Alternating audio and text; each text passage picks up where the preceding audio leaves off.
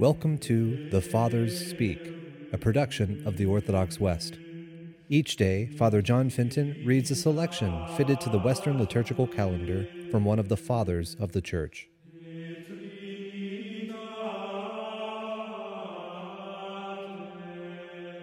From a sermon by our Father among the Saints, Hilary.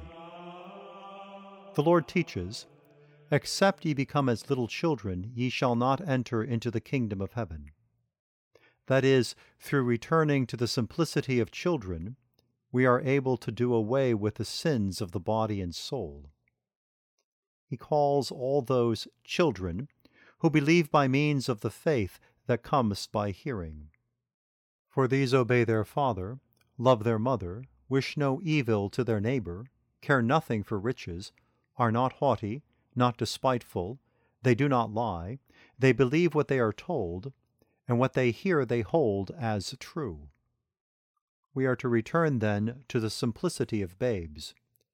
For if we are established therein, we shall bear within us the image of the Lord's humility. Woe unto the world because of offenses! The humiliation of the Passion is an offense to the world. Herein lies the greatest stupidity of mankind, that because of the shame of the cross, it would not accept the Lord of eternal glory. And what is more perilous to the world than not to accept Christ? For it must needs be, he says, that offenses come, because for the accomplishment of the mystery of the giving us back of eternal life, all the humiliation of the Passion had to be fulfilled in him. Take heed, then, that ye despise not one of these little ones that believe in me. He made a fitting bond of mutual love, and set it especially on those who truly believed in the Lord. For I say unto you, that in heaven their angels do always behold the face of my Father which is in heaven. For the Son of Man is come to save that which was lost.